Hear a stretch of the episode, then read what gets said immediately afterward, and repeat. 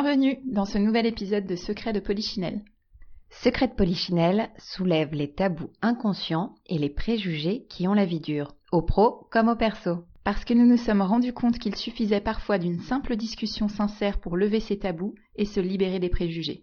Parce que ces tabous, nous les appelons les secrets de Polichinelle et que nous aimons énormément rencontrer de nouvelles personnes pour discuter sincèrement et démasquer ces secrets. Le podcast Secret de Polichinelle sera une suite de conversations à nombre variables avec pour seul objectif d'être stimulant et enrichissant. Sujet de société évident, vie privée, vie professionnelle, plus de tabous, plus de préjugés avec Secret de Polichinelle.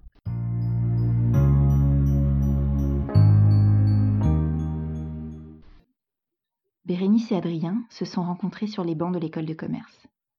Chanceux et conscients d'avoir bénéficié d'un enseignement de qualité, ils ont néanmoins la conviction que l'on peut apprendre encore mieux en apprenant différemment. La répétition est-elle nécessaire dans l'apprentissage et la mémorisation? Doit-elle être forcément verbale? Pourquoi le sujet de l'éducation des enfants est-il quasi émotionnel? Convaincus qu'on peut apprendre davantage et plus rapidement, pour peu que l'apprentissage soit ludique, ils sont partis à la recherche d'écoles ayant effectué des choix pédagogiques différents, de l'Afrique au Costa Rica en passant par l'Inde. Leur mission? Rencontrer des établissements singuliers, comprendre leurs choix, leurs recettes, dans un contexte parfois très différent de celui de la France, et partager toutes les bonnes idées récoltées. Ils décident donc de préparer un tour du monde des écoles, écoles qui ont été préalablement et soigneusement sélectionnées avec l'aide d'experts sur le sujet. Ce voyage a donné lieu à un magnifique documentaire, Le futur simple. La bande-annonce est disponible sur YouTube, nous vous la mettrons en description. Vous pourrez aussi visionner ce documentaire en projection à distance dans le cadre du Festival du voyage engagé ce vendredi 8 mai. Et voici donc désormais le récit de leur grande aventure pédagogique. Bonne écoute Bonjour Bérénice, bonjour Adrien. Bonjour. Bonjour Virginie. Merci. Ma coéquipière Laetitia euh, est absente exceptionnellement, mais euh, ça ne nous pas du temps euh, à tous son très dense. Nous voulions profiter de votre passage à Paris pour recueillir votre point de vue dans ce nouveau secret de Polichinelle. Aujourd'hui, nous souhaitions vous interroger sur l'école et l'enseignement prodigué en France. Notre point de départ était de comprendre si l'enseignement a évolué pour s'adapter aux nouvelles générations dans le but de leur offrir les bons outils d'éveil et d'expression. Tout d'abord, je vous propose de vous présenter pour nos éditeurs. Alors moi je suis Bérénice. Et moi c'est Adrien. Et on a tous les deux fondé une association Loi 1901 qui s'appelle School Trotters. Ça veut dire euh, exploration pédagogique. Et euh, pendant un peu moins d'un an, avec Adrien, on, a, on s'est fait les explorateurs de pédagogie différentes de celles qu'on peut voir en France, avec l'envie d'identifier et de relayer des façons d'apprendre qui sont différentes et qui venaient d'ailleurs. Donc on a exploré une vingtaine d'établissements scolaires, du primaire au lycée, dans huit pays du monde, à savoir l'Inde, le Cambodge, le Kenya, l'Afrique du Sud, puis en Amérique latine, on est allé au Chili, en Colombie, au Mexique et au Costa Rica.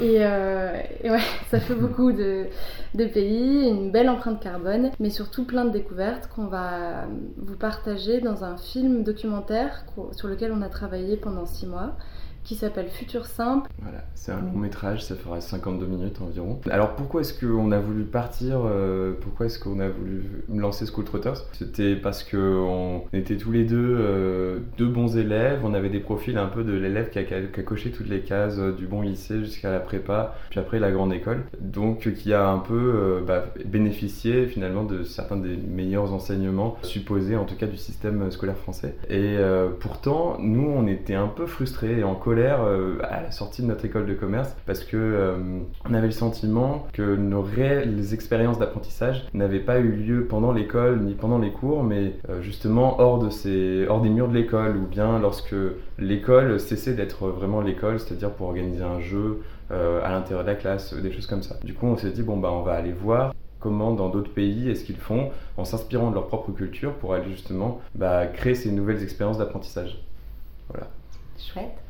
La première question qu'on souhaitait vous poser, c'était quelle façon d'apprendre justement peut-on introduire dans nos écoles publiques pour changer l'enseignement? Alors je ne veux pas vous spoiler complètement euh, le film parce que Futur Simple, c'est cette exploration pédagogique et, on est vraiment parti à la rencontre d'enseignants et d'enseignantes et on leur donne la parole pour qu'ils nous montrent un peu leurs trucs et astuces pour euh, changer l'enseignement dans l'école.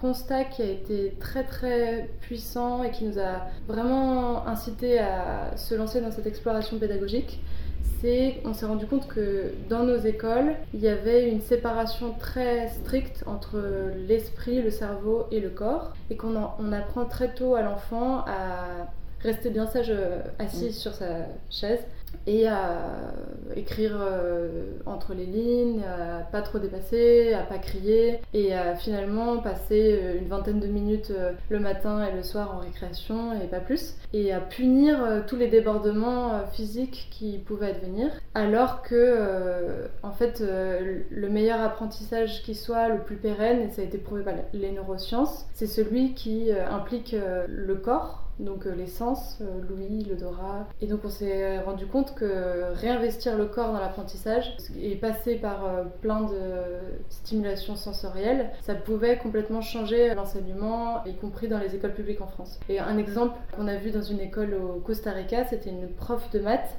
qui, pour enseigner l'étape de multiplication aux enfants, ce qui est souvent un travail très laborieux pour certains élèves, elle, elle choisissait de leur faire euh, sauter à la corde à sauter. Et donc, euh, les uns après les autres, les élèves de la classe sautaient euh, sur, la corde et toute la classe chantait l'étape de multiplication jusqu'à ce que l'élève se prenne la corde dans les pieds et ils tournaient les uns après les autres. Donc ça devenait très ludique. Et ils apprenaient leur table de multiplication avec beaucoup plus de joie et surtout beaucoup plus rapidement. Quoi. Et puis quelle efficacité tu mets le sport du coup et apprentissage euh, classique. Complètement. Et ça, ça sollicite euh, bien la mémorisation, c'est super bien. Pareil pour la compréhension, un peu la mise en situation. On a vu euh, une école indienne dans laquelle un professeur de maths avait inventé un petit jeu basique sur les graphismes pour comprendre les abscisses et les ordonnées. Parce que souvent, il y a des élèves qui ont du mal et même qui, des années plus tard, en fait, ont toujours pas saisi vraiment le, X et le Y. C'est qu'ils plaçaient les élèves en rangée et en colonne et ils leur attribuaient à tous, en fait, leurs coordonnées et leur demander à chaque fois où est-ce qu'ils se plaçaient dans l'espace. Et à la fin de la séance, euh, bah, tous les élèves avaient vraiment bien saisi euh, bah, comment est-ce que fonctionnait, à quoi ça servait en fait euh, bah, que les abscisses et les ordonnées, c'est-à-dire à placer un point dans l'espace. Mm. Donc ça c'était super intéressant. Et c'est le genre de, de, voilà, de, de concept, d'activité qui peut être très facilement appliqué, à, l'école.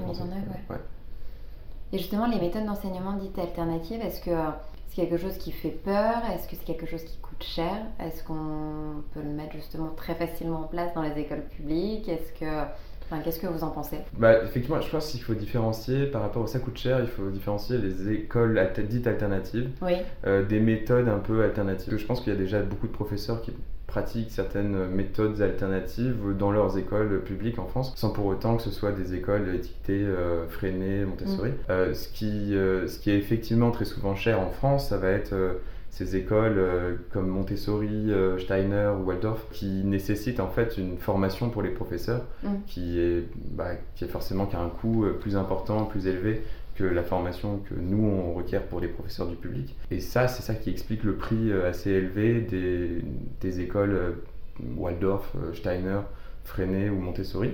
On a également certaines écoles alternatives comme les écoles Montessori mm.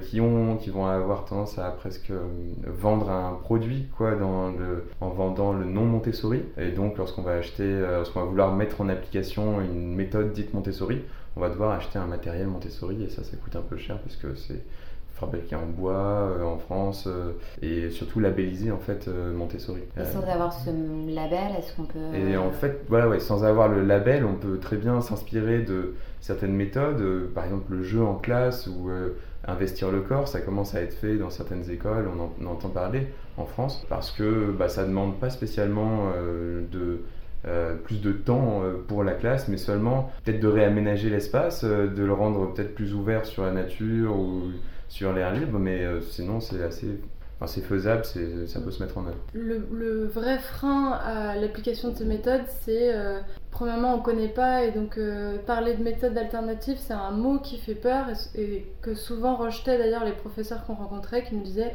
moi je suis pas je fais pas partie d'une école alternative, je fais partie d'une école qui. a la peur du changement, qu'il soit trop important. Euh. Ouais. et puis des gens qui veulent, euh, qui se disent euh, vouloir changer le système de l'intérieur et qui veulent pas être à côté des sentiers battus. Et je pense qu'aussi il y a un frein psychologique, ça fait peur parce qu'il y a certaines pédagogies, comme par exemple la pédagogie Waldorf qui a été inventée par un, Autrichien euh, qui s'appelle Rudolf Steiner euh, au début du XXe siècle. Et euh, lui, il a fondé un mouvement qui s'appelle l'anthroposophisme qui est un peu mystique.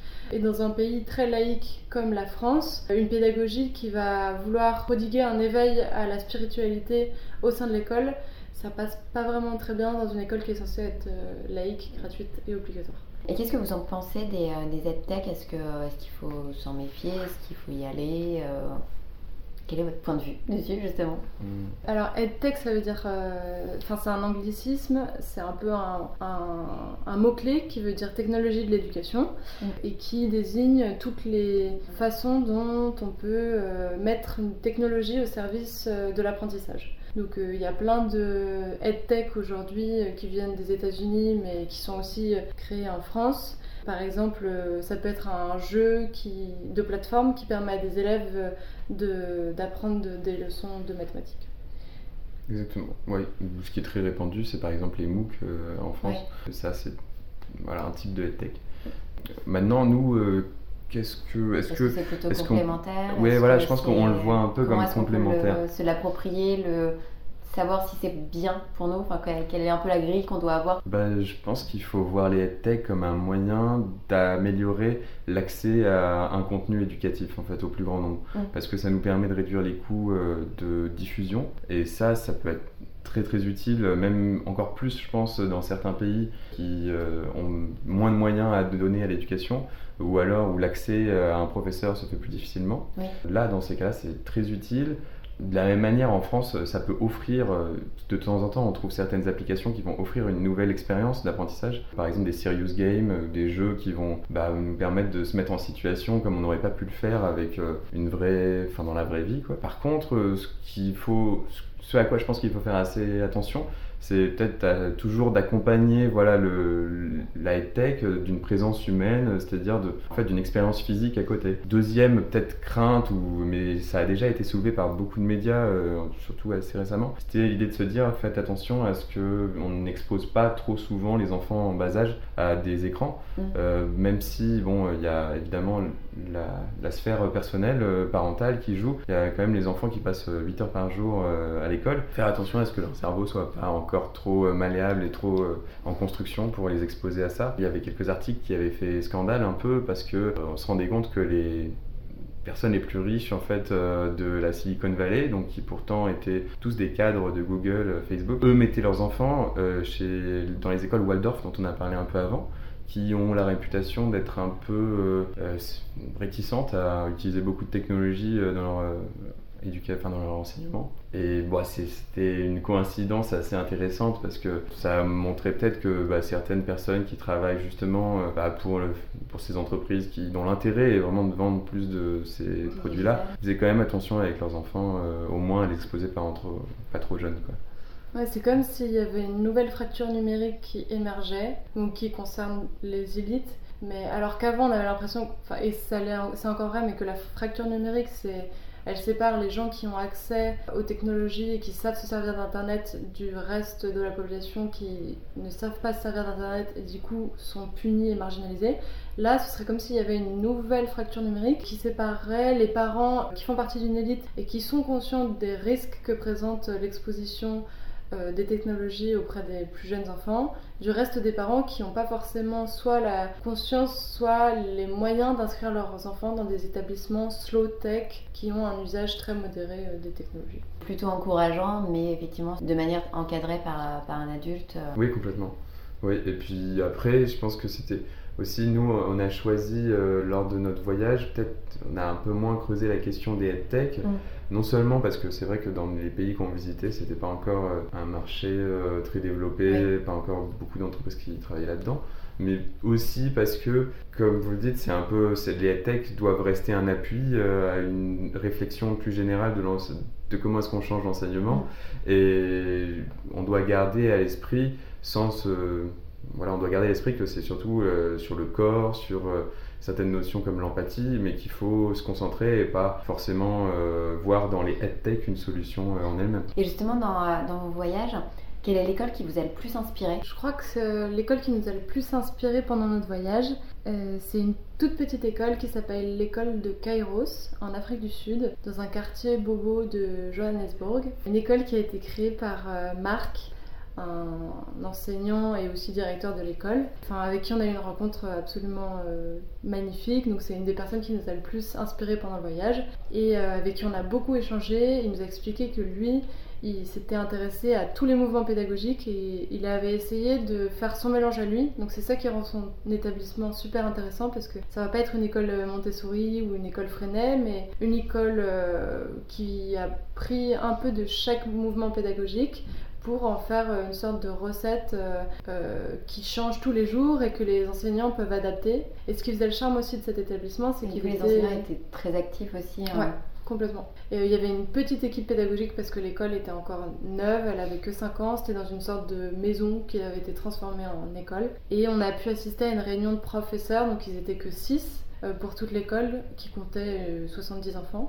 Et ce qui était passionnant, c'est qu'ils en étaient à leur début, donc ils pouvaient encore euh, ensemble parler de leur façon de transmettre, de comment est-ce que, enfin, quelles étaient leurs euh, difficultés en classe. Euh, et ça, c'était vraiment incroyable de pouvoir vivre les prémices d'un projet pédagogique aussi pas innovant, mais aussi intéressant et riche en inspiration.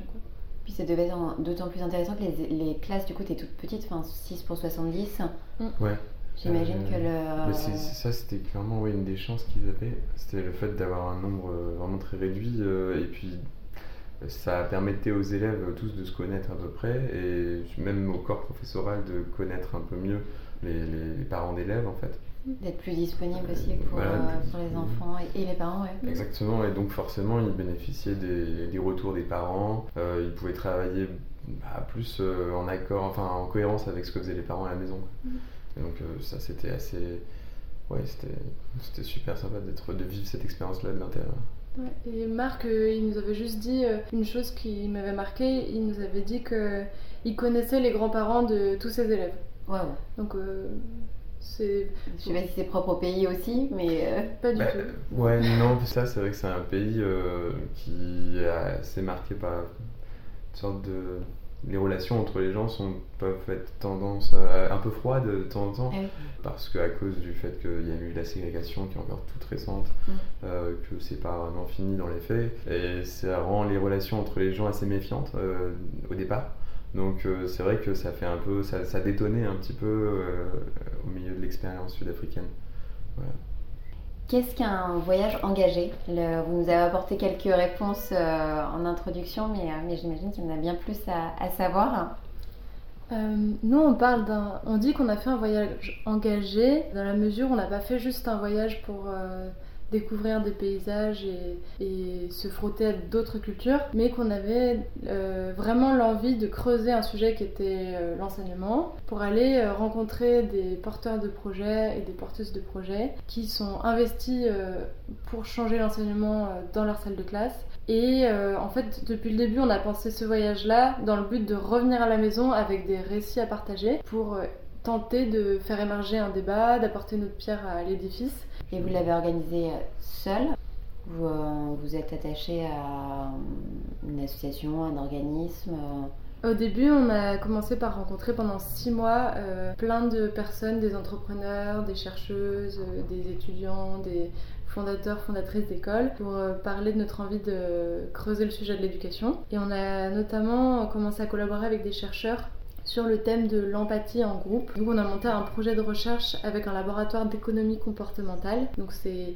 une discipline qui consiste à tester des comportements humains en faisant des mises en situation euh, qui sont appelées des sessions de jeu expérimentales. Et c'est comme ça qu'on a commencé le projet School Trotters. On avait un premier pilier qui était un projet de recherche donc on était appuyé par cette équipe de chercheurs, ce qui nous a donné la confiance de monter à côté un, projet un peu plus euh, de reportage pour aller euh, chercher euh, de l'information et rencontrer des professeurs inspirants.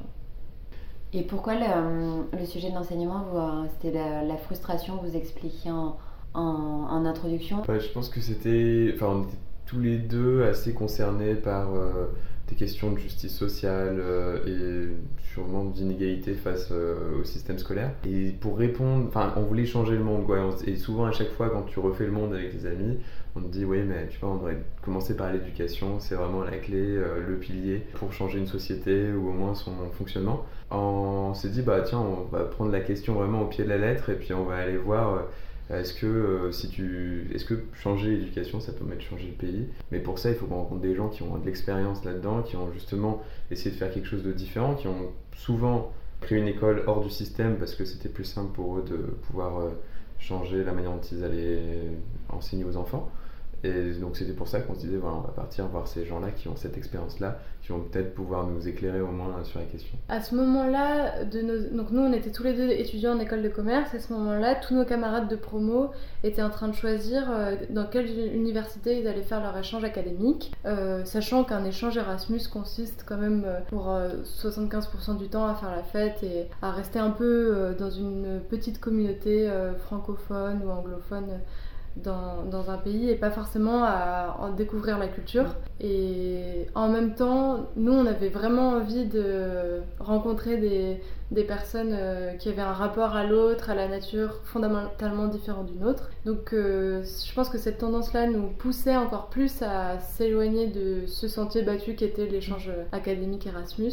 Une, une indienne avec qui on était en contact euh, qui nous a, avec qui on, faisait un Skype euh, pour lui parler du projet. Elle nous a dit euh, Mais c'est incroyable, dans, dans, deux semaines, j'organise un événement qui permet à 70 enseignants de New Delhi de découvrir et de visiter des établissements scolaires innovants en Inde.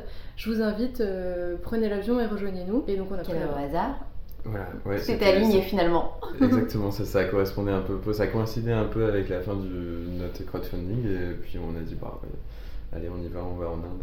Canon. Mm. Comment à votre sens on peut accompagner les professeurs dans ces évolutions en tant que citoyens Comment on peut agir et, euh, et, vous accompagner dans ce mouvement pour un petit peu changer euh, et mieux éveiller nos enfants? Je pense qu'il y a différents niveaux d'implication euh, pour le citoyen qui veut s'impliquer justement avec les professeurs pour changer l'éducation.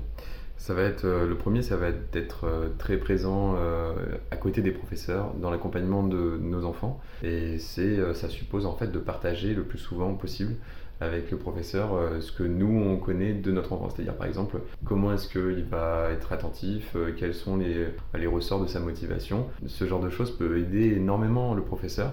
Et ceci passe par des rencontres entre les professeurs et les parents. Et alors ça c'est quelque chose qu'on a beaucoup vu et croisé dans, pendant notre voyage, c'était des écoles qui étaient très ouvertes euh, sur les, aux parents. C'est-à-dire qu'elles allaient inviter, certes très souvent, euh, les parents à discuter avec les professeurs, peut-être plus qu'une fois ou deux fois par an, parce que ça c'est souvent ce qu'on rencontre ici, et euh, qui vont en plus bah, inviter les parents à prendre part à la vie de l'école, de manière à ce que les parents se sentent investis comme si c'était eux qui portaient le projet de l'école. Ça peut passer soit par l'organisation toute bah, assez simple d'événements un peu festifs, ça veut dire euh, voilà, des sortes de goûters de fin d'année, des choses comme ça, où les parents sont présents, mais ça peut aussi euh, aller jusqu'à des, parents qui veulent parler de leur métier, initier euh, certains élèves à ce qu'ils font tous les jours, et peut-être même aussi bah, proposer certains événements qui vont, qui vont bénéficier à la fois aux élèves et aux professeurs. Ça peut être des, des films, par exemple, qui, qui feront réfléchir à la fois les élèves et les professeurs. Et donc là, ce serait des débats euh, animés par des parents ou bien des professeurs. Euh, après, sur un niveau qui est plus, euh, un peu plus général, politique, en fait, on peut aussi s'intéresser voilà, aux revendications des professeurs quand ils en ont, c'est-à-dire quand ils nous obligent à garder leurs enfants bah, parce qu'ils font grève. Ça, c'est voilà, c'est le genre de d'occasion qui permet aux, bah, aux parents de, comprendre un peu quelles sont les problématiques rencontrées par les professeurs. Et si jamais constate que cette, euh, ce, programme défendu par les, par les professeurs, euh, ou au moins cette réforme contestée, ben, elle vaut la peine de descendre dans la rue. Ils peuvent choisir de descendre dans la rue pour les accompagner, mais ils peuvent aussi euh, peut-être réfléchir d'un point de vue plus politique. Ou bah, pour quel parti, quel programme voter parce que celui-ci met plus ou moins d'argent dans l'éducation ou des choses comme ça.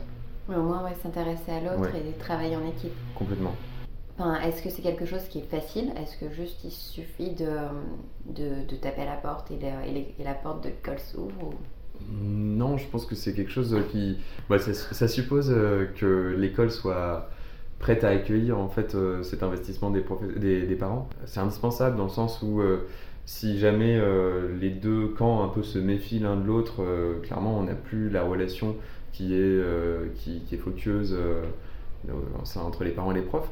Mais nous, on a, on a vu, on a pu le vivre en fait, euh, et même on en a bénéficié pendant notre voyage, puisque euh, on pouvait à chaque fois aller voir euh, tel directeur d'école qui allait nous, lorsqu'on avait besoin d'un lit ou d'un endroit où dormir bah, pour lorsqu'on arrive dans une ville. Souvent, on trouvait très facilement un parent d'élève qui était ravi de nous accueillir dans sa maison, nous parler aussi de bah, de son pays, mais de l'école de ses enfants. Ça, ils étaient souvent assez fiers de pouvoir en parler, de nous accueillir à côté de ça. C'était une expérience super.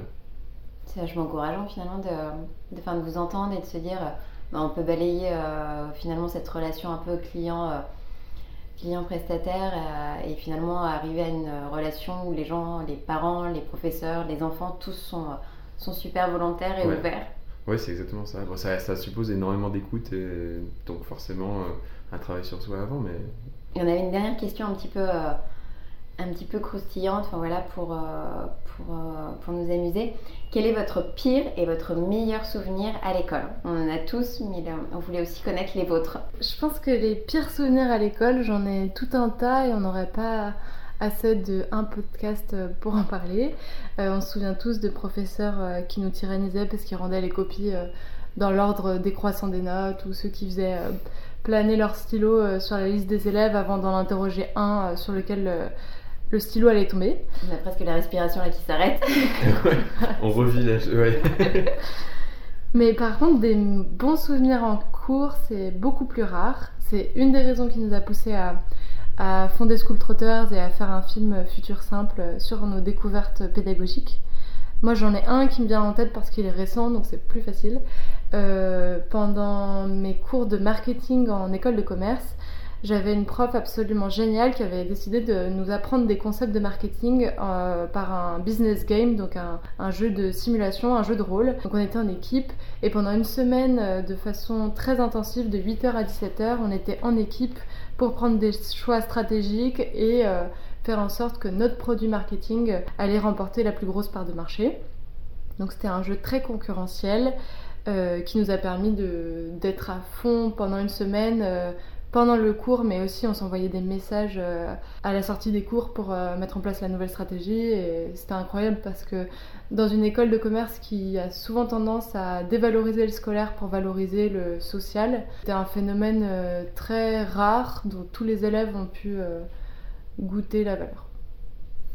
Oui, c'est ça, oui. Puis après, même en termes de bons souvenirs, quelque chose qui nous avait, enfin qui moi m'a marqué, c'était surtout les professeurs que j'ai trouvé très bons. Euh, dont je gardais en fait une bonne expérience des leçons. C'est-à-dire que je me souviens que j'étais bien dans leur classe parce que euh, à ce moment-là, je savais que j'étais justement pas menacé par peut-être, euh, je sais pas, une interrogation. Voilà. j'étais dans un environnement bienveillant. Et ça, c'est quelque chose, je pense que qu'on explique assez facilement par bah, ce qu'on a vu dans notre voyage, c'est-à-dire que 80% voilà, de la leçon en fait retenue par l'élève, c'est c'est pas vraiment le contenu même, c'est bah, comment est-ce que le professeur était présent aux élèves.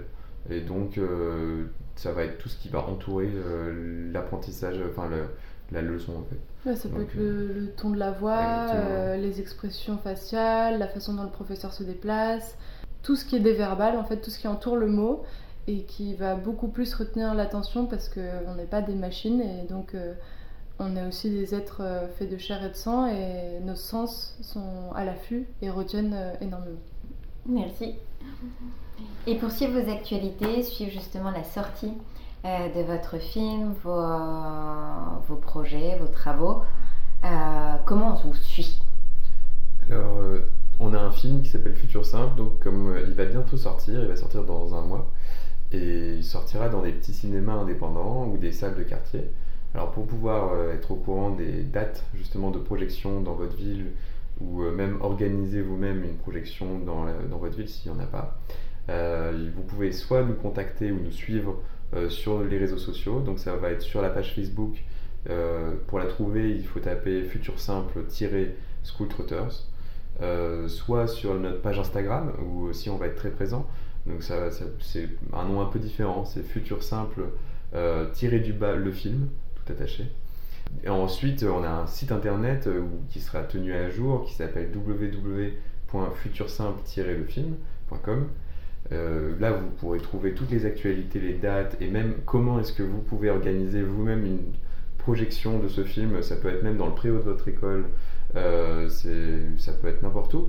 Euh, donc n'hésitez pas à nous contacter. Je pense qu'on pourra même mettre les liens euh, en dessous euh, du podcast euh, si, si on peut. Complètement, ouais. Et euh, voilà. Les bienvenus pour organiser aussi une projection. Formidable. Organiser un débat, nous on viendra avec plaisir en plus si jamais on y a besoin. Super. Et on a une petite habitude, c'est euh, de demander à, à tous nos invités euh, quel euh, prochain secret de Polichinelle vous aimeriez que l'on aborde. Euh, un, un secret de Polichinelle qui, m'intéresserait aussi parce que pendant notre voyage, on a rencontré des personnes qui nous ont fait réfléchir sur ce sujet. C'est euh, aller à la rencontre de personnes, hommes et femmes, qui ont pris la décision de ne pas avoir d'enfants pour des raisons euh, soit écologiques, soit d'autres raisons. Euh, surtout écologiques parce que c'est une démarche qui m'intéresse. Sachant que c'est un comportement qui est très facilement condamné en France, Ouais. je trouverais ça super intéressant comme rencontre. Complètement. Euh, merci infiniment à tous les deux. Euh, Et merci, beaucoup, merci à toi pour l'invitation. Merci. À bientôt. À bientôt. À bientôt. Merci de nous avoir écoutés. Pour suivre nos deux épisodes par mois, abonnez-vous tout simplement sur vos plateformes préférées. Si vous avez des commentaires, des suggestions d'invités ou de sujets, contactez-nous très simplement sur nos Instagram personnels, Laetitia Escape ou Virginie Viron, ou encore par email secretpolichinelle at gmail.com. Le détail vous est précisé dans la description. Et surtout, si vous avez aimé, partagez. À bientôt et bonne écoute!